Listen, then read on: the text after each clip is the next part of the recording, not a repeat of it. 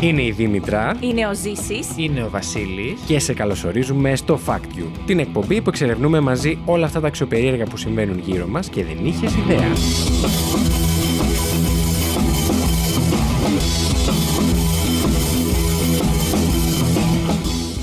Τέλεια, λοιπόν. Ποιος Ε, ξεκινάει σήμερα; Θα ξεκινήσω εγώ, θέλετε; Yes. Ναι, Είμαι αμέ. πάρα πολύ προετοιμασμένος. Και σήμερα σας έχω φέρει, το ξέρω ότι για το κοινό μας είναι, εμ, έχει περάσει λίγος καιρός. Για μας όμως δεν έχει περάσει πολύς καιρός. Και σας έχω φέρει κάποια facts για τη Eurovision. Ναι. Μπορούμε να βάλουμε ένα κοινό να ζητώ κρασγάζει. Ρε, εσύ θα σου πω, εγώ φέτος το έχω πάρα πολύ αποθυμένο με την Eurovision γιατί δεν είχα χρόνο ούτε να ασχοληθώ. Τρέπαμε που θα το πω; Αλλά ούτε καν την είδα. Μμμ. Μμμ. Δεν την είδες καθόλου; Όχι, όχι, ξύπνησα το πρωί και μπήκα στο Instagram και είδα ότι η Ιταλία ήταν η νικήτρια, που δεν την ήξερα καν, ας πούμε, στο τραγούδι. Μμμ. Και από τότε ασχολήθηκα. Ε, οπότε, επειδή φέτος δεν είχα πολύ χρόνο να ασχοληθώ, νιώθω ότι έχω χάσει πάρα πολλά και θέλω, σας παρακαλώ, να με ενημερώσετε όσο, το πιο, πολύ- όσο πιο πολύ γίνεται. Ωστόσο, εγώ να πω ότι σήμερα δεν έχω φέρει fact για τη φετινή Eurovision. Έχω φέρει facts για τη Eurovision γενικά. Μας υποχρέωσες. δεν πειράζει. Ε, μου έχει λείψει γενικά η Eurovision, οπότε θα αρκεστώ και, αρκεστώ και σε παλαιότερα. Θα σας ναι. πω, άκουγα το podcast το οποίο γέννησε την ιδέα του fact you γενικά. Ναι, ναι. που το οποίο θέλω να πω ότι είναι το No Such Thing as a Fish. Ε, είναι αγγλικό, ε, είναι βασισμένο σε μια εκπομπή της αγγλικής τηλεόρασης το οποίο λέγεται QI και είναι σαν ε, είναι τηλεοπτική εκπομπή που φέρνουν διάφορους διάσημους, κάνουν ερωτήσεις σχετικά με facts και τέτοια. Είναι έτσι λίγο περίεργη και τα παιδιά που κάνουν το podcast είναι αυτοί που βρίσκουν τα facts για την εκπομπή. Οκ. Οπότε έχοντας όλη αυτή τη γνώση έχουν ξεκινήσει εδώ και αρκετά χρόνια αυτό το podcast που μοιράζονται τα facts με τον κόσμο. Εντάξει, αρκετά με τη διαφήμιση των παιδιών. Ας περάσουμε στο Όχι, πρέπει να το Όχι, πούμε φύγω. γιατί έφερα το fact από εκεί γι' αυτό. Φυσικά, φυσικά. Ναι. Ε, έπρεπε να με ρωτήσεις για να φέρεις το fact. Είχα Οκ. πιο πολύ. Είναι η πηγή μου. Και επειδή είχε πέσει η Eurovision το προηγούμενο Σαββατοκύριακο, ε, έτυχε να ακούσω αυτό το επεισόδιο και μου έκανε εντύπωση πολύ που είπαν για τη Eurovision και μ' άρεσε και σας έφερα κάποια facts. Εγώ περιμένω να αρχίσεις να μιλάς γιατί είμαι τρελός με αυτά. Καλή Europe start επιτυχία, voting Ελλάδα. now. Θέλετε να το πούμε πώς το λένε ο Καπουτζίδης και η Μαρία πώς το λένε; Κοζάκου. Κοζάκου. Που το λένε έτσι ψηλοψιθυριστά. Καλή επιτυχία Ελλάδα. Καλή επιτυχία Ελλάδα. Καλή επιτυχία, Ελλάδα. Μπορούμε σε αυτό το σημείο να πω ότι θα ήθελα να μιλήσουμε κάποια στιγμή και για τους παρουσιαστές της Eurovision Α, που εκπροσώπησαν, που παρουσίασαν βασικά το ελληνικό σου. Ω, καλά θα δεις, Καλό. έχω και εκεί. Δηλαδή θέλω Χαμός και θα λίγο γίνει. Δάφνη Μπόκοτα. Α, Α. πολύ παλιά, αλλά Πολύ παλιό θέλω να το προσέξεις πώς μάτι μιλάς. Σου. Εμείς μεγαλώσαμε με Δάφνη Μπόκοτα και έτσι μάθαμε τη Eurovision. Μπράβο Δήμητρα, εγώ με χαίρομαι. αδερφές μαγκύρα. Ούτε Ε, καν. Καλά, πέρασε και δεν ακούμπησε. Ε, ωστόσο, τις αγαπώ Μπράβο πολύ. τους. Είναι Κι πάρα εγώ, πολύ κι εγώ. καλές. Ταλαντούχες πάρα πολύ. Ωραία, λοιπόν, για πες. Ωραία. Λοιπόν, ξεκινάω με το πρώτο fact. Είναι ένα mix από facts. Λοιπόν, το πρώτο μου είναι το εξής.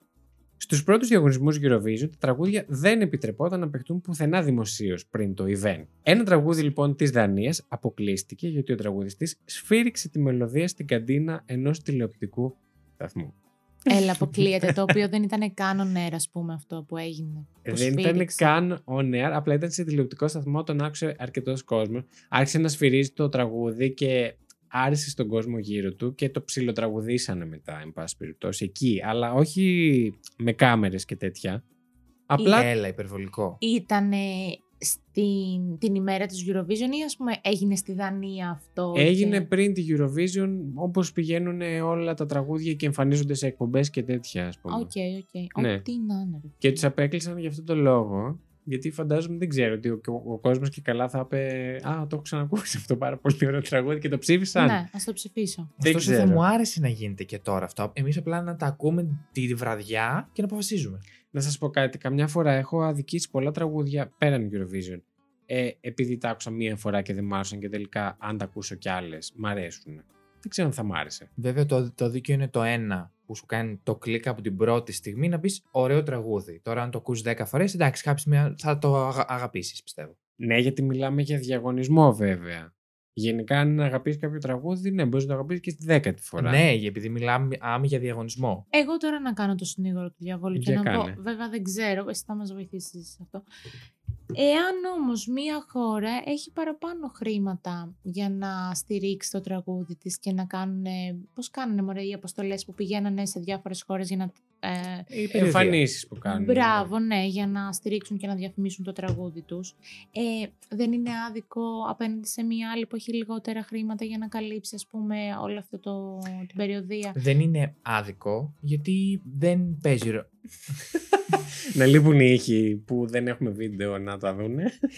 Είναι άδικο γιατί δεν είναι άδικο γιατί δεν παίζει ρόλο μόνο ότι η χώρα έχει λιγότερα χρήματα. Είναι η, η, παραγωγή, η παραγωγή του τραγουδιστή από πίσω, είναι η δημόσια τηλεόραση. Δεν είναι. Ρε παιδί μου, εγώ το λέω και καλά από την άποψη ότι αν έχεις ακούσει ένα τραγούδι τόσες φορές, πάνω σε αυτό που έλεγε ο Βασίλης, ότι είναι πολύ πιο, πιο πιθανό να το συνηθίσεις και να νομίζεις ότι σου αρέσει, κατάλαβες; Οπότε Ναι. ίσως είχε βάση αυτό που έλεγαν ότι θα ακούτε τα τραγούδια για πρώτη φορά την ημέρα τους Eurovision. Από την άποψη ότι. το έκανα πάλι. ε, Όπως και στην εκπομπή του True Crime, αν μας ακούτε, και σε αυτή την εκπομπή κάνουμε πάρα πολύ ατσούς στον αέρα. Αλλά δεν πειράζει. Αλλά δεν πειράζει να τα συνηθίσετε. Ισχύει. Μας είναι πολύ δύσκολο εμάς να σταματήσουμε να τα κάνουμε. Οπότε απλά Εγώ σταματήστε προσωπικά τα. πιστεύω ότι δεν ήταν λογικό. Γιατί χρειάζεται ένα πρόμο, κάτι για ένα τραγούδι. Ναι, ναι, ναι. Ε, δεν, δεν πιστεύω τόσο πολύ στις περιοδίες που πηγαίνουν όλοι οι καλλιτέχνες στην Ευρώπη, γιατί αν είναι να αγαπηθεί ένα τραγούδι, Ναι, θα ναι. αγαπηθεί και χωρίς την περιοδία και, α- και από το YouTube μόνο. True. Ε, αλλά δεν καταλαβαίνω γιατί αυτοί το έκ- έκαναν. Θα διαμαρτυρηθώ. να πω κάτι εγώ, γιατί το σκεφτόμουν. Φυσικά. έτσι, φιλοσοφικό ερώτημα πάνω Μα, στη Eurovision. βεβαίως. Εγώ το Δεν κατάλαβα, σκεφτόμουν. δεν κολλάει.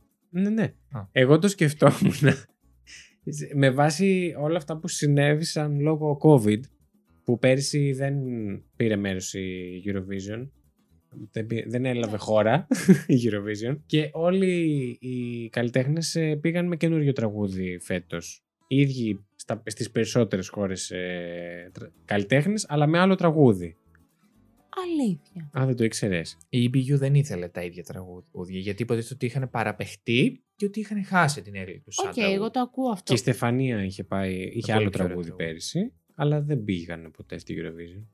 Η Στεφανία είναι από πέρυσι. Ναι. Ναι, καλέ. Και ας πούμε, το ξέραμε από πέρυσι και συνεχίσαμε έτσι. και Εμείς το φέτος. ξέραμε, εσύ δεν το ήξερες. Υποτίθεται Ναι. ότι πήρε Σωστό την, και ε, οι τραγουδιστές, όσοι τους δόθηκε ευκαιρία με ανάθεση και ή, ή βγήκαν ακόμη καλύτερα από το κοινό, ε, δεν έγινε και δεν φταίγανε εκείνοι, οπότε πήγανε. Στην Κύπρο αντίθε- αντίστοιχα, ο τραγουδιστής δεν, το, δεν τον προτείνανε καν και είπαν απευθείας σε α- άλλο. Είναι θέμα αίμα της χώρας αυτό. Μμ. Μμ. Εγώ λοιπόν αυτό που ήθελα Μμ. να ρωτήσω είναι το εξής. Δεν θα ήταν πιο ωραίο τα τραγούδια που είχαν φτιαχτεί για την περσινή Eurovision; Να βλέπαμε μια χρονιά πώς τα πήγαιναν, ο κόσμος γενικά τα είχε ακούσει, είχε αρχίσει να, με κάποια να ταυτίζεται κτλ. Καταλαβαίνω ότι θα ήταν πιο δύσκολο με τις στοιχηματικές, με τα φαβορή, με τα όλα αυτά, αλλά από την άλλη ίσως έβγαινε ένα πιο συνειδητοποιημένο πρώτο τραγούδι, δεν ξέρω. Δηλαδή, Πώς σας εννοείς να... Επειδή θα το ξέρεις ήδη ένα χρόνο, δύο χρόνια, Ναι. δύο χρόνια θα το Δύο. ξέρεις, ε, ότι θα έβγαινε πιο... Καταλάβατε τι εννοώ. Απόλυτα. Εγώ προσωπικά συμφωνώ με αυτό ότι θα ήταν ένα ένα πιο δίκαιο αποτέλεσμα, αλλά καταλαβαίνω και τους ηθήνοντες εκεί πέρα, γιατί υποστήριξαν ότι θα είναι ένα πιο βαρετό show αν τα ξέρουν τα, τα τραγούδια τόσο πολύ. Τα έχουν ακούσει πολύ και μπορεί να μην τους νοιάζει να το δουν. Εντάξει, έχει Παίζουν ρίσκο. πολλά, Παίζουν παίζουν και λεφτά, όλα αυτά, παίζουν οι στοιχηματικές σίγουρα. που είπες, εντάξει, Μμ. παίζουν πολλά πράγματα γύ- γύρω από αυτό και επίσης Το καταλαβαίνω. Υπάρχουν και Απλά θα κάποιοι μου άρεσε κανόνες. να το δω μια φορά και Ναι. αυτό. Ήταν Δηλαδή η τα ευκαιρία. τραγούδια να τα ξέρουμε, ξέρουμε. Όχι τα Ήταν είδαμε λίγο πριν την ευκαιρία. Eurovision. δεν Ναι, θα έχει- ξαναγίνει έχει λογική. πιστεύω. Όπως Εκτός και να αν έρθει έχει. και άλλος ιός. Θα δούμε. Σωστά.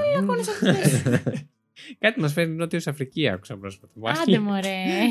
Καλώς Τα- τα Τα δεχτήκαμε. γλυκούλια. Λοιπόν, συνεχίζω. Μάλιστα. Πάνω στη Eurovision πάλι, όταν ξεκίνησε ο θεσμός Eurovision, η Αγγλία δεν ήθελε να συμμετέχει. Αλίμονο. σαν χώρα. Ναι. Έτσι δημιούργησε δικό της βρετανικό διαγωνισμό pop τραγουδιών. Το πρώτο λοιπόν κέρδισε ο Ντένις Λότους, γεννημένος στη Νότιο Αφρική. Πού μιλάγαμε πριν. Καλά πήγε αυτό. ναι, κλασική Αγγλία. Ε, πάλι τελευταία βγήκε στο δικό της διαγωνισμό. ε, υπήρχε αντίστοιχος διαγωνισμός, έχω να σας πω, ζήσει δεν ξέρω αν το ξέρεις, που διοργάνωσε η Σοβιετική Ένωση και ονομαζόταν Intervision. Το γνωρίζετε, το Έλα ρε γνώριζα. φίλε. Αλήθεια το ήξερες.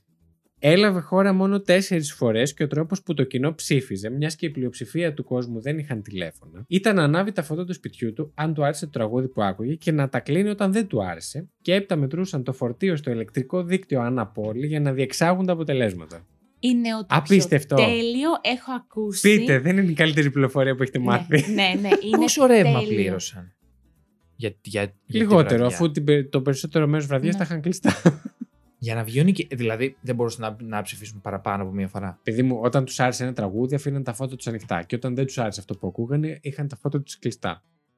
Και μετά μετρούσαν το φορτίο του ρεύματος στις. Ε... Την Στην κάθε, κάθε ώρα. χώρα. Δεν θα Στην κάθε πω συμμετοχή. ψέματα, δεν γνωρίζω ορολογίες ηλεκτρικού ρεύματος. Όχι, είναι τέλειο. Είναι τέλειο, ρε φίλε. Σαν... Λίγο μπακαλίστικο, αλλά Τι ωραίο. λίγο, Μιλάμε καλέ, για τη Σοβιετική φαρλάκι Ένωση. ρομπακάλικο είναι, αλλά ναι.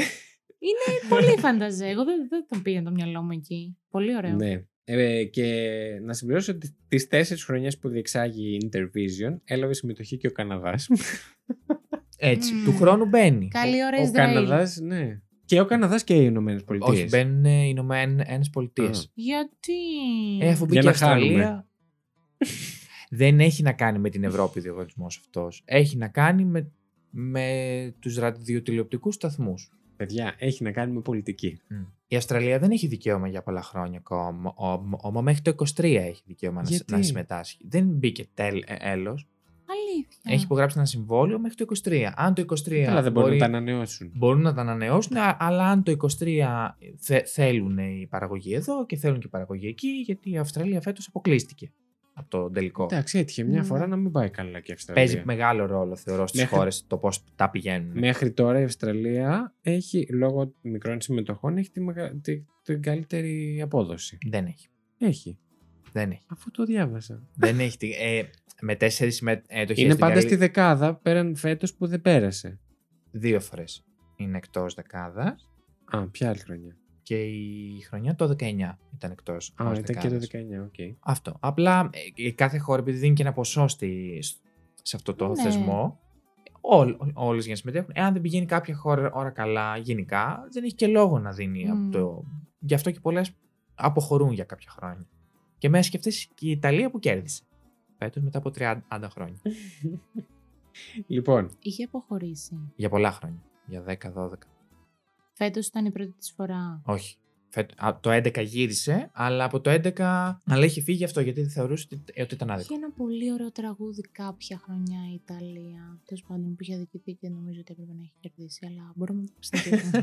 μπορείς να το ψάξεις και να μας το πεις. ναι, ναι, ναι. λοιπόν, ε, μικρό fact. Ε, ο Σαλβαντόρ Νταλή είχε ανάμειξη με τη Eurovision. Ναι, το ξέρω και εγώ. Ανοιγόκλεισα τα πώς. μάτια μου όταν το άκουσα. Ε, το 1969, όπου ένα τεράστιο κλειπτό του διακοσμούσε τη σκηνή της διοργάνωσης, αλλά όχι μόνο αυτήν, αλλά και όλα τα δώρα που μοιράζει η, η παραγωγή στους εκπροσώπους του τύπου που καλύπτουν το θεσμό. Τι Πολύ λες; κουλό μου φάνηκε ο Σαλβαντόρ Νταλή. Ακούγεται λίγο πώς κάνεις πριν γίνεις φιλόλογος σε κάποια γλώσσα που κάνεις ιδιαίτερα σε παιδάκια. Κάπως έτσι μου φάνηκε αυτή η δουλειά για τον Σαλβαντόρ Νταλή. Εγώ πειράζει που δεν ξέρω ποιος είναι αυτός. Ωραία. Ωραία. Ε, περνάμε στο επόμενο Χαρήκαμε podcast. πάρα πολύ που μας Ευχαριστούμε ακούσατε. πολύ. Καλό βράδυ. Πάμε να... Ποιος είναι, Ο Σαλβαντόρ Νταλή, Ποιος είναι; Καλλιτέχνης. μεσογράφος. Και γλύπτης. Και όχι μόνο, και Ναι. γλύπτης, ναι. Παιδιά δεν τον ξέρω. Λίγο. Ισπανός δεν είναι. Σαλβαντόρ. Ιταλό. ε, όχι, Ισπανός. Ισπανός. Ισπανός Θα μας νομίζω. κλείσουν, πιστεύετε έχουν Πω, φύγει πω. όλοι; Πιστεύετε ότι μας κρίνουν; Αλήθεια. Εγώ δεν τρέπομαι. Δεν, δεν τον ξέρω. Τι είναι, γνω- είναι G. Τον έχεις δει σίγουρα. Δεν είναι ζει. με ένα περίεργο μουστάκι. Μμ. Ένα πολύ καμψωτό. Συγκελετό. Α, cowboys. Και ίσως Αχ, ζει. Ε. Σταμάτα. Παρα- μιλάς περνάω, για στο... Eurovision. Τέλος περνάω της παρακάτω στα facts. Ναι. Ε, επόμενο, το 1978 ήταν ιδιαίτερα αμφιλεγόμενη χρονιά για το Eurovision, καθώς κέρδισε το Ισραήλ και όλες οι αραβικές χώρες σταμάτησαν την αναμετάδοση όταν έγινε προφανώς πως το Ισραήλ θα έπαιρνε την νίκη. Τη, την νίκη, την νίκη. Έλα, ρε. Απλά διακόψαν και πέρασαν σε κάτι άλλο. Επίσης, μία φορά που κέρδισε το Ισραήλ, δεν θυμάμαι τη χρονολογία. Ε, μπορεί να, να ήταν και αυτή. Το Ισραήλ δεν οργάνωσε το διαγωνισμό. Γιατί; Λόγω γιατί; προ- προβλημάτων πολιτικών.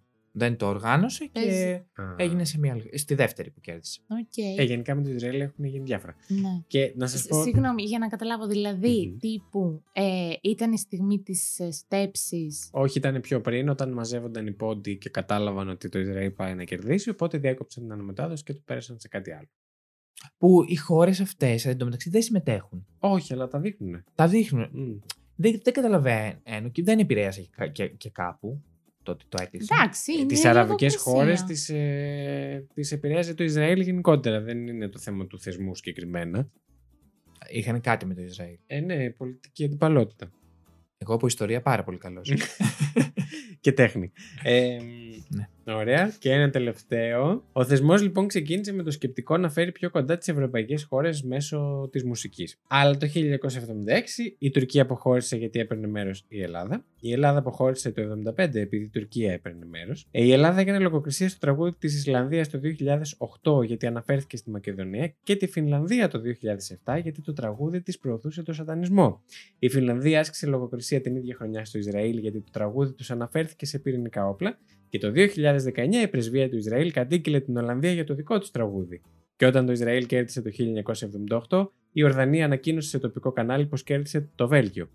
Και το 1973 η Πορτογαλία συνέλαβε το στιχουργό του ίδιου της του κομματιού γιατί θεώρησε πως δεν ήταν αρκετά φασιστικό. Τι λες ρε.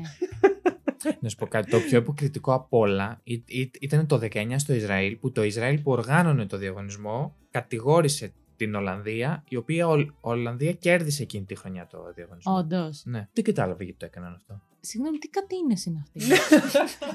ε, τι- τι- τι- Ε, Zero points. ε, Ε, No point. ε, για δεν την μου άρεσαν τώρα Τουρκία- αυτά, δηλαδή ξενέρωσε. Για την Τι Τουρκία είναι και την αυτά; Ελλάδα, εγώ τα ήξερα γιατί ε, ήταν και κάποιοι λόγοι που κάποιες χρονιέ συμμετείχαμε εμείς, κάποιες χρονιέ δεν συμμετείχε η Τουρκία.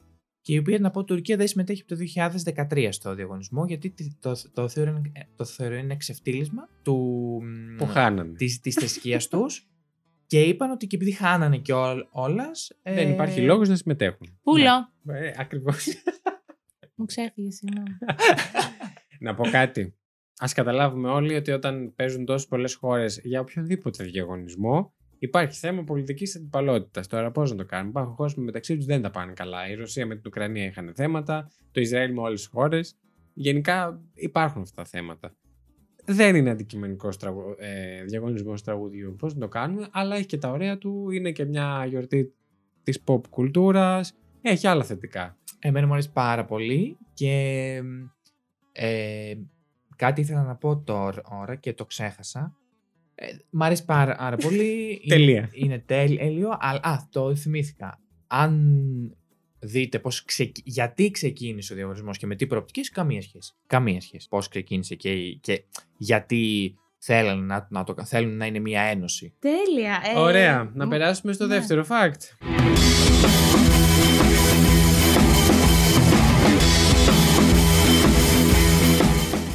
Και να μην περάσουμε. Είσαι έτοιμη, Δήμητρα; Είμαι έτοιμη. Οχο. Δεν έχει γεύση από Eurovision. Δεν πειράζει. Λοιπόν, έχει σχέση λίγο με το καλοκαιράκι το οποίο πλησιάζει, όλες. Είμαστε όλοι έτοιμοι. Ναι, ναι, ναι. Και τώρα το fact το δικό μου. Δεν ξέρω αν είναι κάτι το οποίο δεν ξέρατε. Ε, εγώ δεν το ήξερα. Δεν είναι κάτι πάρα πολύ σημαντικό. Αλλά έγραψε μέσα μου. Με συγκλώνησε. Έγραψε μέσα σου; Φυσικά, Βασίλη μου. Ε, με επηρέασε, αν θες. Βεβαίω. Πολύ θέλω να το ακούσω. Α, ναι. Και είπα, ρε φίλε, μπορεί να μην είναι τόσο μεγάλο σαν γεγονός. Μπορεί το, η πλειοψηφία του κοινού να το γνωρίζει. Αλλά εγώ θα το φέρω στο τραπέζι, γιατί εγώ εμένα θα το κάπως πω. αυτό μου στήχησε. λοιπόν, και όπως είπα, επειδή μπαίνουμε στο καλοκαίρι, όλοι λέμε ότι η πρώτη μέρα του καλοκαιριού είναι η 1η Ιουνίου. Αυτό είναι με βάση το ημερολόγιο. Ε, σχετικά όμως με το, η επίσημη μέρα του καλοκαιριού είναι η 21η Ιουνίου. Εκεί είναι το θερινό ηλιοστάσιο.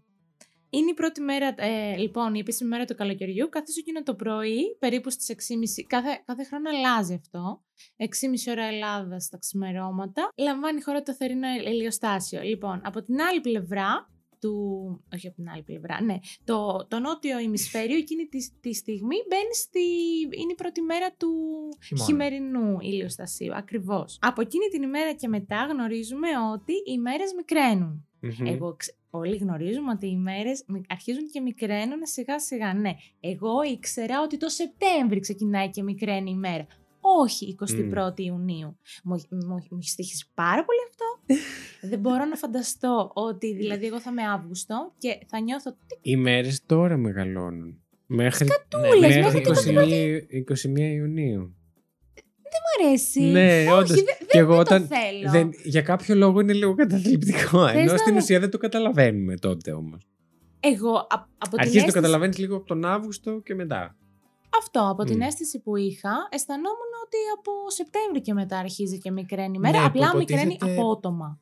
Και το είχαμε και στο μυαλό μας ότι μικρή ημέρα, α, τελειώνει και το καλοκαίρι, ξεκινάει το... Ναι. Το είχα και εγώ συνδεδεμένο ενώ με το ότι αλλάζει η εποχή. Παιδιά, Μμ. είναι, Δεν ξέρω τι είναι- big thing 21η Ιουνίου, εκεί που δεν έχεις πάει ακόμα διακοπές, να Ναι. σου λένε η μέρα ξεκινάει και μικραίνει. Αυτός, Αυτό, ωστόσο. ήταν. Πλησιάζει ο χειμώνας. Το νιώθεις σαν αντίστροφη μέτρηση. ε. Ναι, ρε φίλε. και δεν μπορώ. με- Ωστόσο, για να νιώσεις διαφορά, πρέπει να περάσει πολύ καιρός, μωρέ. Ενώ δεν το καταλαβαίνεις. Και τώρα, όταν ξεκίνησε να μεγαλώνει η μέρα, πάλι δεν το καταλάβαμε. Νύχτωνε 5,5 ώρα. Ναι, αλλά συμβαίνει, ρε Βασίλη. Συμβαίνει όμως, ναι. Δηλαδή, Α, ε, και πότε αρχίζει να μεγαλώνει; το χειμερινό είναι. 21 Δεκεμβρίου. Δεκεμβρίου είναι. Ναι. Δεκεμβρίου πρέπει να είναι, Μμ. ναι. Χαίστηκα για τον χε- το χειμερινό, να σου πω την αλήθεια. Εμένα με νοιάζει. Και αυτός είναι και ο λόγος που κάπως το συνδέσαν εκεί κοντά, μπήκαν και τα Χριστούγεννα και τα λοιπά, γιατί η Ορθοδοξία ήθελε Ναι, ναι, ναι, να- ναι, ναι, ναι, ναι. Ε, με τους ειδωλολάτρε και όλα αυτά να τους. όχι τους ειδωλολάτρε, τους ε, παγανιστές. Παγανιστές κι εγώ Μμ. θα έλεγα. Τέλεια. Θα κερδίζαμε αν ήμασταν σε ένα τηλεπαιχνίδι. Τέλος πάντων, παιδιά, Μπράβο εμένα μας. αυτό με έχει Ζέτα. ξενερώσει πάρα πολύ. με έχει ξενερώσει πάρα πολύ. Δεν είναι fact, απλά νιώθω ήδη ότι. Είναι fact. Είναι Συμβαίνει. fact, εγώ δεν το γνώριζα. Αλήθεια. δεν το γνώριζα ότι είναι με- το καλοκαίρι, τον Ιούνιο, τόσο μέσα. Τόσο νωρίς. Το βλέπεις. Είναι, μιλάμε... Δεν έχει ξεκινήσει ακόμα. Είναι 20 Μάκα, μέρες α, που έχει δεν έχει ξεκινήσει. ξεκινήσει ακόμα το καλοκαίρι. Υποτίθεται είναι η πρώτη μέρα του καλοκαιριού και σου λένε Χάρηκες. Καλώς ήρθες στο καλοκαίρι. Ε, ε. Ξεκινάει και τελειώνει το καλοκαίρι. Ρε φίλε, όχι. Εν τω μεταξύ, 21 Δεκεμβρίου, πόσοι μήνες είναι, είναι, είναι μέχρι το καλ, αλ- καλοκαίρι. Αρκετοί. Ναι, είδες Είναι- πόσο πολύ χρειάζεται. Είναι ένα Τι θα γίνει εξάμηνο. σήμερα Εξάμηνο. με τα μικρόφωνα. Ενώ το καλο... τον Ιούνιο είναι πιο λίγο. Δηλαδή, Όχι, ο- ρε. υποτίθεται ότι έχει φτάσει στην πιο μικρή της μορφή το Δεκέμβριο ημέρα, έτσι. Ναι, Το δέκατος. ναι. Ωραία. Αν δεν κάνω λάθος, έτσι. Αλλά τώρα- εγώ θυμάμαι ότι. Είμαι Είμαι θα το σχεδόν, γκουγκλάρουμε. όχι, εγώ είμαι θυμάμαι σχεδόν όμως ότι σίγουρη ότι έτσι είναι. Σεπτέμβριο. Ε, η ημέρα ήδη πα- έχει πάει 7 και είναι σούρουπο. Ναι. Άρα το θεωρώ άδικο. Πιο, πιο νωρίς ε, μικραίνει η μέρα και πιο αργά α, μεγαλώνει. Παιδιά, καθίστε Είναι το τώρα, ίδιο. συγγνώμη για τους ακροατές μας, να πούμε ότι σήμερα έχουμε 35 του. Μάιο. 2000. Ευχαριστούμε εσείς. Το 2021. Πότε νυχτώνει τώρα, νυχτώνει αρκετά Θα αργά σου πω, θα ήδη. σου πω, θα Το. σου πω, θα σου πω, θα σου πω, θα σου πω. Καλύψτε τηλεοπτικό χρόνο. Καλύψτε. Α, νιώ, νιώ, Και νιώ, για νιώ. πες εσύ μου, τι άλλο θα Λοιπόν. μας ε, πεις στο Eurovision Podcast Ακούστε, σου. ακούστε, ακούστε. Λοιπόν, η Απορριπτική. Αυγή είναι 6 και 4 Ναι. Και η Δύση είναι 8, ε, 8 και 40. Είναι ήδη πολύ Είναι αργά. ήδη 9 παρά. Είναι αργά, ναι. Ναι. Δεν με νοιάζει, ρε Το φίλε, ζούμε γιατί- δηλαδή. Ναι, αλλά εγώ είμαι στην Αθήνα, δεν είμαι σε ένα καλοκαιρινό νησί. Δήμητρά μου είναι ισόποσα. Ναι, Τόσα άρα χρόνια. ξέρεις τι μου Δεν λες. άλλαξε κάτι. Ξέρεις τι μου λες αυτή τη στιγμή. θα σου πω κάτι και θα γράψει και αυτό μέσα σου. Το γράφω. Ότι τώρα Ξέρεις που είσαι πού; εσύ στην Αθήνα, τον Ιούνιο έχεις μεγαλύτερη ημέρα Μμμ. Από ότι έχεις το καλοκαίρι. από ό,τι θα έχεις τον Αύγουστο που θα είσαι στο νησί. Πάρτα. Ωραία. Εγώ να σου πω κάτι που το σκέφτηκα φέτος και θα ήθελα να το μεταφέρω και στο κοινό μας, όποιος Ναι. μας ακούει. Είναι άδικο για μας τους ίδιους να καθόμαστε να, να μετράμε και να υπολογίζουμε το καλοκαίρι ως τις θερινές διακοπές. Γιατί στην τελική για τους περισσότερους είναι maximum δύο εβδομάδες χαλάρωσης από τη δουλειά τους. Αχ, θα μου το πάει τώρα ιδε, ιδανικά και Όχι. τέτοια. Να σας πω Μμμ. κάτι. Το καλοκαίρι είναι από τη στιγμή που μεγαλώνει η μέρα. Εντάξει. που έχει περισσότερο χρόνο. Ισχύει. Φτιάχνει η ψυχολογία μας γιατί Ναι. έχει μεγαλώσει η μέρα. Δεν σχολάς από τη δουλειά και είναι ήδη νύχτα και πας στο σπίτι σου και θε να κοιμηθείς. Θες να βγεις έξω, να πας για ποτό, να δεις φίλους ή οτιδήποτε. Εσύ είσαι μικρότερη, εγώ έρχομαι και σκουπίζω. Ε, Λέω. Καλά, κι εγώ γενική. είμαι. Εγώ πάω για ποτό. μ, οκ. Ναι, εσύ. Ναι, ναι. Εγώ είμαι 22 χρονών. Eurovision ε. με Τρελή τη Κολομπίνα. μαγείρα. Άσε μου, ωραία. Για πες. Πες αγόρι μου να μου συνοηθούμε εμείς. ε, έχει μεγαλώσει λοιπόν η μέρα και είναι όλα τα άλλα πράγματα θα κάνεις μες το καλοκαίρι, ακόμα και την περίοδο που δουλεύεις ακόμα. Ή που, δεν- εν πάση περιπτώσει, δεν είσαι διακοπές. Ισχύει αυτό λίγο το, το ότι μικρή Αν τα μέρα και. συμπτύξουμε όλα στις σου χαλάει καλοκαιρινές την διακοπές, καθημερινότητα. Δεν τι μας βγαίνει μένει, ζωή. δύο εβδομάδες που δεν αρκούν για να χαλαρώσει Λοιπόν, ο χρόνος σου. Στην αρχή ήμουν αρνητικά προκατελημένη. Μήπως Αλλά σε θα- φτιάξαμε. Μήπως είναι σωστό προκατελημένη σκέτο. Μπορείτε να σε μου Προκατελημένη. Ναι, Ναι, είναι, ναι. είναι λάθος το αρνητικά. Είναι δύο, δύο φορές Πλεονασμό. αρνητική. Ναι. Μπράβο Δημήτρη, Αχ. αυτό διορθώθηκα. Θυμήσατε κάτι τώρα; Τι; Τι; Μια κυρία σήμερα στη δουλειά μου είπε, επειδή τη, να πω τη σερβιρα και της είπα καλή απόλαυση και μου λέει, επειδή είμαι φιλόλογος, shout out στην κυρία αυτή, αν με ακούσει ποτέ έτσι, ε, επειδή είμαι φιλόλογος, είναι απολαύστε. Καλή απόλαυση, η απόλαυση Είναι ήδη ούτως. συμπεριλαμβάνει το. Και της λέω ότι μέσα μου το, το ξέρω, το ξέρω ότι είναι λάθος, αλλά το λέω γιατί είναι η έκφραση. Δηλαδή και άλλα λέμε έτσι που δεν είναι σωστά, αλλά τα λέμε γιατί όλος ο κόσμος τα λέει έτσι. Να, να πω Να κι πω- εγώ εδώ. Ένα. Το shout out τι είναι; Εσύ δεν ξέρεις το Σαλβαντόρ Νταλή. Δεν ξέρεις το shout out. Ξέρεις όμως πάρα πολλά για το Eurovision. Και γι' αυτό θα έχεις παραμένεις δική σου ένας- εκπομπή. Ακριβώς. Και εγκάρδιος φίλος μου. Ε, θέλω κι εγώ να πω ένα Ναι. τέτοιο. Μμμ. Ε, που διορθώνουμε. Μιας και έχουμε γαμίσει αυτό το επεισόδιο ήδη. Συγγνώμη, συγγνώμη. Απλά επειδή κι εγώ ε, έχω λίγο ένα ψυχαναγκασμό και δεν θέλω να διορθώνω, αλλά στο μυαλό μου διορθώνω όταν ακούω ένα λάθος. Ε, τουλάχιστον. Δεν είναι νους υγιές εν σώματι υγιή. Είναι νους υγιές Υγιής. εν σώματι Υγιές. υγιές.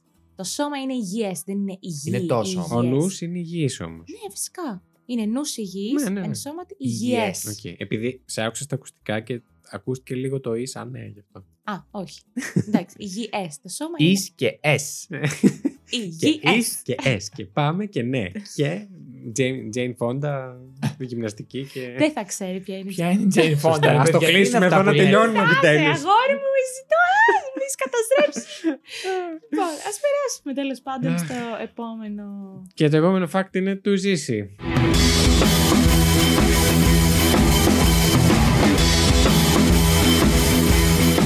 Λοιπόν, εγώ σήμερα θα μας κοπεί λίγο η χαρά. Πάλι, γιατί Κάθε δεν φορά θε- το πρέπει να ίδιο. φέρνεις κάθε φορά δραματικά fact. Αλλά Δε- και μου ισχύει. πετιούνται αυτά και εμένα με τραβάει αυτό.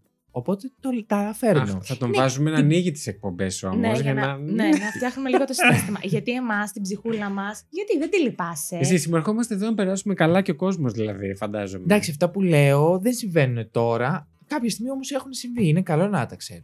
Ναι, ε, και οι γενοκτονίες έχουν συμβεί. και ο Χίτλερ και το έχει Auschwitz συνέβη, Ναι. αλλά... δεν, δεν είναι ωραίο. Δηλαδή, δεν θα σου δημιουργεί ένα ευχάριστο συνέστημα όταν παράγει. Παρ' όλα αυτά. Είμαστε εδώ για να μάθουμε. Ακριβώς.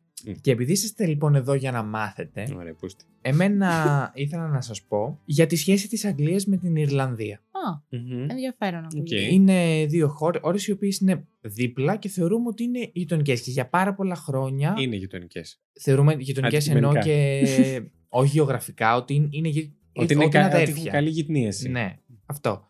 Ε, Συγχαρητήρια. Τι πέταξες. Τι επίπεδο. απολαύστε. Και επειδή ήταν για, για πολλά χρόνια, ε, εγώ πίστευα ότι το Ηνωμένο Βασίλειο είναι και η Ιρλανδία. Το οποίο δεν ισχύει, είναι λάθος. Όχι. Δεν, δεν, δεν είναι. Εγώ έτσι νόμιζα. Και, και γι' αυτό όταν εί- είδα το fact αυτό, μου κίνησε το ενδιαφέρον. Βασικά το έμαθα από τη Eurovision εγώ, ότι Α, είναι ναι. ξεχωριστές Ναι. ώρες. Σωστά. Α, ναι. Αλλά τώρα μου κίνησε το Να είναι ενδιαφέρον. καλά Eurovision να μαθαίνει και τίποτα ζήσεις. Θέλω να πω ότι η τυραννία της Αγγλίας στην Ιρλανδία κρατάει γύρω στα 800 χρόνια. Κράτησε βασικά. Στα 800 800, χρόνια. 800 τα χρόνια. διπλάσια από ότι η Τουρκία στην Ελλάδα. Ναι, 800 είναι πάρα πολλά. Είναι Η πολλά. τυραννία της Αγγλίας στην Ιρλανδία, Στην συγγνώμη. Ιρλανδία, ναι. Ναι, οκ. Ε, συγκεκριμένα, Για ένα πες, αυτό για πες. που θα ήθελα να σας πω σαν τίτλο είναι ότι για τους Άγγλους η Ιρλανδία αποτελούσε τη δεξαμενή που απλά έσπρωχναν τους Σκοτσέζους και τους Εγγλ- Εγγλέζους που δεν χωρούσε η Αγγλία. Α, με ποιο Τι κριτήριο; είναι. δεν είχαν κά- κάποιο κριτήριο. Θεωρούσαν, θα, θα, σ- θα σας πω ακριβώς τι, τι συνέβαινε ιστορικά. Η, Ιρ- η Ιρλανδία ήταν μια χώρα ώρα η οποία το 12ο αιώνα ουσιαστικά δημιουργήθηκε και αποτελούταν από μικρά βασίλεια όπως ήταν και πολύ παλιά η Ελλάδα. Μμμ. Κάθε περιοχή είχε και ένα, ένα βασ- βασιλιά. Η Αγγλία, ε, οι Άγγλοι ουσιαστικά εμφανίστηκαν στο, στο πεδίο εκεί Του το, Άρεος. το 1167. όταν ο Ερρίκος ο Βήτα με πρόφαση ότι χρειαζόταν χώρο ζω, ζωτικό γιατί είχε πολύ πληθυσμό, αποφάσισε να Επεκταθεί. επεκταθεί και επιτέθηκε στην Ιρ- Ιρλανδία και φυσικά επειδή ήταν μεγάλη άλλη δύναμη με τις αποικίες στην Αμερική και παντού την κέρ- κέρδισε χω- χώρο. Ε, ωστόσο, ε, ε, επειδή είχε επιτεθεί με συγκεκριμένους ε, με, με τους Νορ- Ορμανδούς συγκεκριμένα ε, και με αγγλικά σ- στρατεύματα, οι Νορμανδοί, που είναι λίγο πιο πάνω στην Αγγλία, είναι στη βόρεια, βόρεια Αγγλία, εγκαταστάθηκαν όλοι, επειδή δεν είχαν χώρο όρο στην Αγγλία, εγκαταστάθηκαν όλοι στην Ιρλανδία σχεδόν. Οκ. Έτσι έγιναν, αναμίχθηκαν με τους Ιρλανδούς, με γάμους κτλ. Και, και ήρθαν εναντίον τους στην τελική. Άντε ρε. ή. Ναι. Ε, Αντί. ένιωθαν ε, Ιρλανδοί και αποφάσισαν ότι είναι άδικο αυτό που συμβαίνει Μμμ. και του εναντιώθηκαν. Κοίτα να δεις. Ωστόσο, να σου Ωραίο. πω εγώ ότι μόλις πήγε ο Ρίκος Σοβίτα και τα λοιπά, για πολλά χρόνια οι βασιλιάδες αφαιρούσαν τα κτήματα όλα από αυτούς τους ντόπιους και τα δίνουν σε αυτούς που έφερναν εκείνοι. Δηλα- Δηλαδή, έπαιρναν 10 Σκοτσέζους, τους έβαζαν στην Ιρλανδία. Εγώ θα τα διαλύσω όλα σήμερα. Ναι, ναι, τι ίσως έχει συμβεί. και παίρναν αυτούς τους 10 για να ζήσουν εκεί, γιατί δεν υπήρχε χώρος και, και τα σπίτια. Διώχνανε 10 Ιρλανδούς και βάζαν αυτούς. Και τους Και οι Ιρλανδούς Ιρλανδοί που που τους- πήγαιναν. Φεύγανε στην Αμερική. Τι λες μωρέ. Ναι. Α, Και τώρα κοίτα τι έγινε. που, που και, στην Αμε- και η Αμερική ήταν απικία της ε, Αγγλίας. Μμ. Ναι. Και έκανε και πόλεμο για να είναι ανεξάρτητο κράτο. Δεν μ' άρεσε. Πολύ κακό τώρα ήταν αυτό. Το 1534 έγινε κάτι καθοριστικό για το οποίο ακόμα τσακώνονται οι Ιρλανδοί με τους Άγ- Άγγλους. Ο Ερίκο Σοΐτα, δεν ξέρω ποιο νούμερο είναι, ε, Συνέχισε. είχε δει μία, μία διαμάχη Εγώ με... μετράμε τα δάχτυλα. Ε, είχε δια, μία διαμάχη με τον Πάπα και ίδρυσε την, ε, την Αγγλικανική Εκκλησία των, προστα, των Προστεταντών. ναι. Προτεσταντών. Και όντας Προτεστάντων. καθολικοί Ιρλανδοί, Μμμ. δημιούργησε ένα τεράστιο χάζ- άσμα Προτεστάντες και, και καθολικοί. Δηλαδή πήρε θρησκευτικές διαστάσεις. Το οποίο υπάρχει ακόμα. Μμ. Ναι, βέβαια. Ε, αλλά, αλλά, αλλά τότε έγιναν μετά επαναστάσεις πάρα πολλές, είχε, είχε πολύ αίμα, έχαναν οι Ιρλανδοί, γιατί δεν είχαν τη δύναμη Ναι, που ναι. είχε η Αγγλία, προφανώς. Ωστόσο, ένας βασιλιάς προσπάθησε με λάθος τρόπο, και θα δει ή- ή το, ή το ποιος είναι αυτός, να φέρει μια ισορροπία το 1649, ο Όλιβερ Κρόμ Ομβέλ, ο οποίος έκανε, ήταν ο πρώτος που έκανε δημοκρατία στην, Μμμ. στην, Α- στην Αγγλία. Τόσο νωρίς. Μπράβο. Ναι. Ο οποίος Σίγουρα. αποφάσισε ότι ο τρόπος για να. γύρισα τη σελίδα.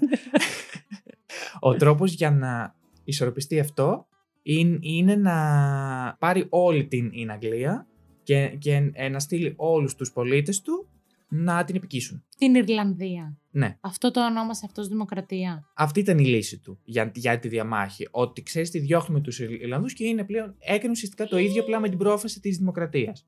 Και πήρε όλους τους Ιρλανδούς και τους ξερίζωσε. Πολύ ωραία δημοκρατία. Ναι. Μμμ. Να σας πω ότι Γιατί λόγω δεν της έχουμε Αμερικανική. ακούσει ποτέ γι' αυτό. Έλαντε. Σωστό. Αλλά επειδή ο καιρός έχει γυρίσει μετά που έχει πει και η Βανδύ. ε, ε, Εκεί που το φτιάχνει και μας έχει εντυπωσιάσει και λέω Ήταν τι ώρα να το ρίξει ωραίο λίγο. fact μιλάει. Έχει, ναι, από τα πιο σοβαρά και Ναι. κάτι μας προσφέρει σαν fact Τι εννοείς; για να που αγαπάμε προσ- Βανδύ. Τα δικά μας δεν, είναι, Ναι. δεν προσφέρουν Καλά κάτι. ήταν, εντάξει. Ε, προσπαθώ να δώσω μια χαρά ναι, όχι στο και εγώ. Και, εγώ. και podcast. επίσης αγαπάω Βανδύ, οπότε συνέχισε. Κι εγώ. Λοιπόν, ε, αυτός ουσ- δεν είχε στείλει όποιον να είναι από την Αγγλία, είχε στείλει συγκεκριμένους πλούσιους που επεκτάθηκαν κτλ. Και, και, και σιγά σιγά έστελνε. Αυτοί, επειδή έζησαν στην Ιρλανδία και αυτοί επηρεάστηκαν, έγι- έγινε το ίδιο με αυτούς που είχαν κάνει αν Με στην τους αρχή που Νορμανδούς. πεντα- Ναι. Και αυτοί ή- ήταν αυτοί οι οποίοι ίδρυσαν το Λαϊκό Κόμμα και έκα- έκαναν την πρώτη επανάσταση που πέτυχε. Η δική Άντε. του. In your Τέλεια. face. Τι λες, Ε, ρε παιδί μου. In your τέλεια. face. Και η Αμερικανική Ανεξαρτησία έγινε το 1782. Το 1783 που πήραν ε, με το λαϊκό κόμμα ο, ο Μαθάρος οι, οι Ιρλανδοί κατάφεραν μόνο για τους αχ πώς το ε, Πλούσιους. ε, ε, έλεγε κέρδισαν να έχουν τοπικό χωριστό κοινοβούλιο από την Αγγλία Μμμ. μόνο για αυτούς που είχαν διαμαρτυρηθεί. Τι Η ο- λέει, αλήθεια. Ναι, μόνο. Όχι για τους πρώτες, για τους καθ- καθολικούς. Το κέρδισαν αργότερα, επιφανειακά. Η επόμενη λύση ήταν το 1800 ενώθηκαν οι χώρες τελικά με συμβόλαιο. Το 1800 ενώθηκαν. Οκ. Η Ιρλανδία δεν, δεν, δεν ήταν δύο κράτη, ήταν, ήταν, ε, ε, επέτρεψαν να έχουν Ιρλανδούς πολιτικούς βουλευτές στη- Ναι, στο ναι, ο ναι. κοινοβούλιο. Αυτό δεν έγινε. Το 1000 έγινε το 1828 ψήφισαν μόνοι τους και χειραφετούσαν τους ε, Ιρλανδούς και είναι, είναι στενάχωρο το 1845 την, το, τον ένα χρόνο 45-46 πέθαναν 1.125.000 Ιρλανδοί από την πείνα Μμ. Μιλάμε για γενοκτονία, τη στιγμή που αν- τώρα ο πληθυσμός της είναι 5 εκατομμύρια Πω, και πω. ένα εκατομμύριο εκδιώθη- εκδιώχθηκαν στην Αμερική. Μάλιστα. Ε, Οκ. δεν το, αυτό είναι που, α, α, πραγματικά πώς και δεν το ξέρουμε. Δεν δηλαδή, το έχω ναι. ακούσει ποτέ. Ναι. Διαβάσει, ακούσει. Με την πρόφαση ότι τους είχαν μέσα σ- στη χώρα τους, ήταν τόσο ισχυρός ο νόμος, ο νόμο, οι νόμοι που είχαν ίσχυαν και για- ε, για τους Άγγλους. Αλλά οι Ιρλανδοί είχαν τελείως διαφο- διαφορετική οικονομική κατάσταση από ό,τι είχαν Ναι, οι Άγγλοι. κατάλαβα. Μμ. Οπότε δεν άντεχαν όλοι. Ναι, ναι, ναι. Τους φορ όρους που, και όλα αυτά που είχε η Αγγλία. Προφανώς. Ήταν άλλοι λαοί. Τελείως και ήταν ένα κράτο, υποτίθεται. Συνολικά, εντάξει, το 1921 επιτέλους κατάφερε να, να γίνει αν, ανεξάρτητο κράτος. Μμμ. Σκέψου όμ- όμως ότι 800 χρόνια σχεδόν πάλευε να αποκτήσει το αυτονόητο να είναι ένα, ένα κράτος. Δεν έγινε ολόκληρο το νησάκι αυτό ένα κράτος. Η Βόρεια Ιρλανδία δεν είναι, είναι, Ναι, ε, πώς με το το κομμάτι, είναι, είναι με το Ηνωμένο Βασίλειο. Μμ. Στην Αγγλία αν- ανήκει. αν- ανήκει. Λίγο situation like Κύπρος. Ναι, μένα Ναι. μου κάνει εντύπωση το, πο- κατά πόσο αν κάνεις ας πούμε τεστ DNA ή κατά πόσο είναι, υπάρχουν Ιρλανδοί αυτή τη στιγμή στην Ιρλανδία. Στην Ιρλανδία. Μπορεί ναι. στην α, Αμερική να βρεις, θεωρώ, πολύ πιο εύκολα να βρεις Αλλά από αυτό- απόγονους ε, Ιρλανδών από ότι... Αλλά Ναι. ναι. ναι, εντάξει. Αλλά από αυτό που μας είπε πριν είχαν ήδη αναμειχθεί όμως. Είχ- δεν, δεν είναι καθαρά ότι μπορείς να δεις κάποιον. ισχύει. Σίγουρα έχουν πάρα πολλά κοινά, αλλά δεν είχαν δικαίωμα καν να μιλάνε τη γλώσσα τους. Μάλιστα. Το Οκ. αποέκτησαν και αυτό πολύ μετά, ε, εκεί γύρω στο 1800, ουσια- όταν μπήκαν στην Αγγλία και τους έδ, ουσιαστικά τους δώσαν κάποια δικαιώματα και μετά από κάποια χρόνια αυτά τους ήρθαν ανάποδα. Γιατί τους τα καταπατήσαν. Συνολικά με αριθμούς, ε, 4,5 εκατομμύρια Ιρ- Ιρλανδοί πήγανε στη ΣΥΠΑ, είπα γεν, γενικότερα και Ναι, έκατσαν ναι, ναι. εκεί, όπου και κάποια στιγμή και είπα, είπαν ότι δεν μπορούμε να δεχτούμε άλλ- άλλους γιατί μονίμως έρχονται. Ναι, ναι. Γι' αυτό έχει τόσο μεγάλη Ιρλανδική κοινότητα στην Αμερική. Δεν, δεν το ήξερα. Και 4,5 εκα- ουσιαστικά και 4,5 εκατομμύρια ζούσ- ζούσαν στο Ηνωμένο Βασίλειο σε όλο αυτό που υπήρ- Ναι. υπήρχε. Υπάρχουν πόλεις, ας πούμε, που είναι ολόκληρες τύπου σαν Ιρλανδική κοινότητα. Π.χ. αν δεν κάνω λάθος, το Σικάγο νομίζω π.χ. Οκ. είναι. κα- Δεν είναι τώρα, αλλά ξεκίνησε ως κατά βάση, ας πούμε, Ιρλανδική κοινότητα. Ήταν πάρα πολύ ισχυρή η παρουσία της, τέλος πάντων. Εγώ έπαθα σοκ όταν το είδα γιατί δεν το ήξερα και, και σκέφτηκα πώς κάνουμε εμείς κάθε χρόνο για τους Τούρκους, για όλο αυτό που έγινε 400 χρόνια πολλά και αυτοί 800 χρόνια και μόλις τα τελευταία 100 έχουν ανεξάρτητο κράτος. Πολύ Ναι. λίγο. Και μιλάμε για γενοκτονία. Τουλάχιστον εγώ έτσι πιστεύω, γιατί 1,5 εκατομμύριο τη στιγμή που αυτή τη στιγμή η χώρα έχει Ναι. 5 εκατομμύρια είναι τεράστιο Τότε θα πο- ήταν, ναι. ποσοστό. Ναι. Πω, πω. Τεράστιο και με τον αριθμό των διωγμών κτλ. Αλλά και είναι Πολύ ότι- δραματική ναι. ιστορία και ιστορία χώρας εννοώ. Και μου κάνει φοβερή εντύπωση που Μωρέ, μήπως δεν το ξέρουμε εμείς. εμείς μπορεί, μπορεί. Ε, Δηλαδή να είναι δικό μας gap. ε, ενημερώστε μας αν ε, αυτό Ναι. είναι το πρόβλημα. Αλλά νομίζω ότι γενικά και στο σχολείο Καθόλου. από παγκόσμια ιστορία κάνουμε Ποτέ. τα πολύ πολύ βασικά. Ναι, ναι. Εγώ δεν το είχα ακούσει ποτέ αυτό για την Αγγλία. Και τις θεωρούσα α- αδέρφια. Όχι, εγώ είχα καταλάβει, είχα έτσι λάβει έτσι μια... Είχα τέλος πάντων την αίσθηση ότι κάτι δεν πάει καλά, αλλά δεν ήξερα όλο για, για όλο αυτό που είχε συμβεί. Μαλακή είναι ότι είναι ιδιωτολόγος μου από την Ιρλανδία. Σοβαρά. Πού τη Ναι. βρήκες; Ε, παντρεύτηκε Έλληνα. Α. Λοιπόν, και Μπανάλ. ε, όταν έκανα εγώ μεταπτυχιακό στην Αγγλία, γιατί τέλος πάντων και τη το είχα πει, είχα καταλάβει λίγο κάτι στο ύφος της όταν της είπα ρε παιδάκι μου, άισα από την Αγγλία και μου λέει από την Ιρλανδία είμαι. Μ, Σε παρακαλώ, κουκλίτσα μου. Πολύ μεγάλη διαφορά. Εντάξει, και εγώ θα είχα ένα υφάκι, ρε φίλε. ναι, νομίζω. Και να πω εδώ ότι για, άσχετο για τον Τιτανικό, για Τα να, δε- συνδέει πάντα Eurovision και Τιτανικό. Για Πες. το Τιτανικό τη χρονιά που πάνω του έγινε Eurovision. Πραγματικά ιδανικό. Για τον Τιτανικό για να βγει και να δεχτούν ότι το έφτιαξαν οι Ιρλανδοί έγινε αγώνας. ναι. Γιατί τότε δεν ήταν ακόμα ανεξάρτητο κράτος όταν βγήκαν, αλλά το πλοίο το έφτιαξαν οι Ιρλανδοί. Κι ας ήταν αγγλική η εταιρεία. Ήταν. Μάλιστα. Ναι. Ιρλανδή ναυπηγή. Ναι. Μια πολύ στενάχωρη ιστορία, αλλά νομίζω ότι ο κόσμος πρέπει να, Αυτό να την πήγα να σου πω. ξέρει, γιατί και στη Eurovision, άσχετο, αλλά και στη Eurovision όποτε δεν παίρνει βαθμούς, αν το δείτε, είτε δεν δίνουν βαθμούς η μία στην άλλη, άλλη, δίνουν αυτά που θα δώσει και η Τουρκία στην Ελλάδα, κάτι τριάρια, κάτι, κάτι α, τεσσάρια. Ναι, ναι, ναι. Υπάρχει λόγος που δεν ψηφίζει ο κόσμος για τους Άγ, Άγγλους και, και εν τέλει ε, δε- δε- δεν έχουν καλή... Σχέση. Εντάξει, η, η αλήθεια είναι ότι ήταν ένα πολύ έτσι, χρήσιμο και good to know Ναι, όντως. fact. Ευχαριστούμε πολύ Κι ας Ζήση, για το ήταν fact μας στενάχωρο, έφερες. αλλά ήταν πολύ δυνατό. Ισχύει. Ευχαριστούμε. Να πάτε στην Ιρλανδία όσοι θέλετε, δεν έχω πάει ποτέ. Εγώ θα ήθελα πάρα πολύ να πάω Κι στην εγώ. Ιρλανδία. Έχω ακούσει πολύ καλά λόγια. Εγώ έχω ακούσεις. Θέλω. Και σας είπα όλη την ιστορία γιατί αν έλεγα Μα- απλά ότι είναι ο κάδος της Αγγλίας, δεν νομίζω να το κατα- καταλάβαινε Όχι, κάποιος. όχι, Οπότε όχι. έπρεπε να τα πούμε Όχι, όλα πολύ ωραίο, ακριβώς. πολύ ωραίο. Μάλιστα. Μακάρι κάποτε να κάνουμε lives και να πάμε στην Ιρλανδία. Και να έχουμε κόσμο. και να μιλάμε στα κόσμο. ελληνικά. Στους Έλληνες της Ιρλανδίας, δεν θα, της Ιρλανδίας δεν θα έχουμε. Θα Και έχουμε. δεν Κάπου μπορείς και θα εσύ έχει. να το πεις έτσι, Ιρλανδία. Ιρλανδία, ναι, Ζορίζομαι μπερδεύομαι. πάρα πολύ. Δηλαδή, Ι- Ιλα- Ιλα- Ιρλανδία. Δεν ε, γίνεται, ρε φίλε. Στα αγγλικά είναι Ireland. Ireland. Ireland. Πιο εύκολο. Ναι, όντως, Ιρλανδία. γιατί έχει το I που το κάνει. Ναι, 근데 έχει το ρλ. Και Ναι, είναι αυτό το Ιρλανδία. Ρλ. ε, Ναι, το Ιρλανδία. Τώρα, Πειράζει. ώρα, ό,τι όποιος μας έχει ακούσει, ακούει για πέντε λεπτά και. και Ireland. όχι. Ναι, εντάξει. νομίζω ότι ήρθε η ώρα Φτάνει. να το κλείσουμε. Εντάξει. Ε, ευχαριστούμε πάρα πολύ που ήσασταν για άλλο ένα επεισόδιο μαζί μας. Ευχαριστούμε πολύ. Ε, μην ξεχάσετε να μας ακολουθήσετε σε όλα τα social media που θα βρείτε ε, link, α, από, linked από κάτω.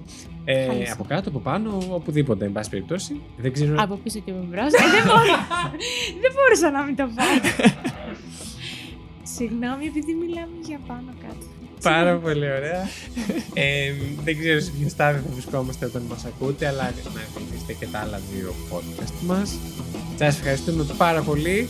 Ήταν η Δήμητρα Ήταν ο Ζήσης. Ήταν ο Βασίλης. και αυτό ήταν το Fact You.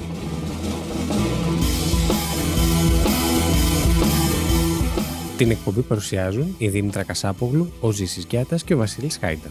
Το Fact You είναι μια παραγωγή του It's My Life Network.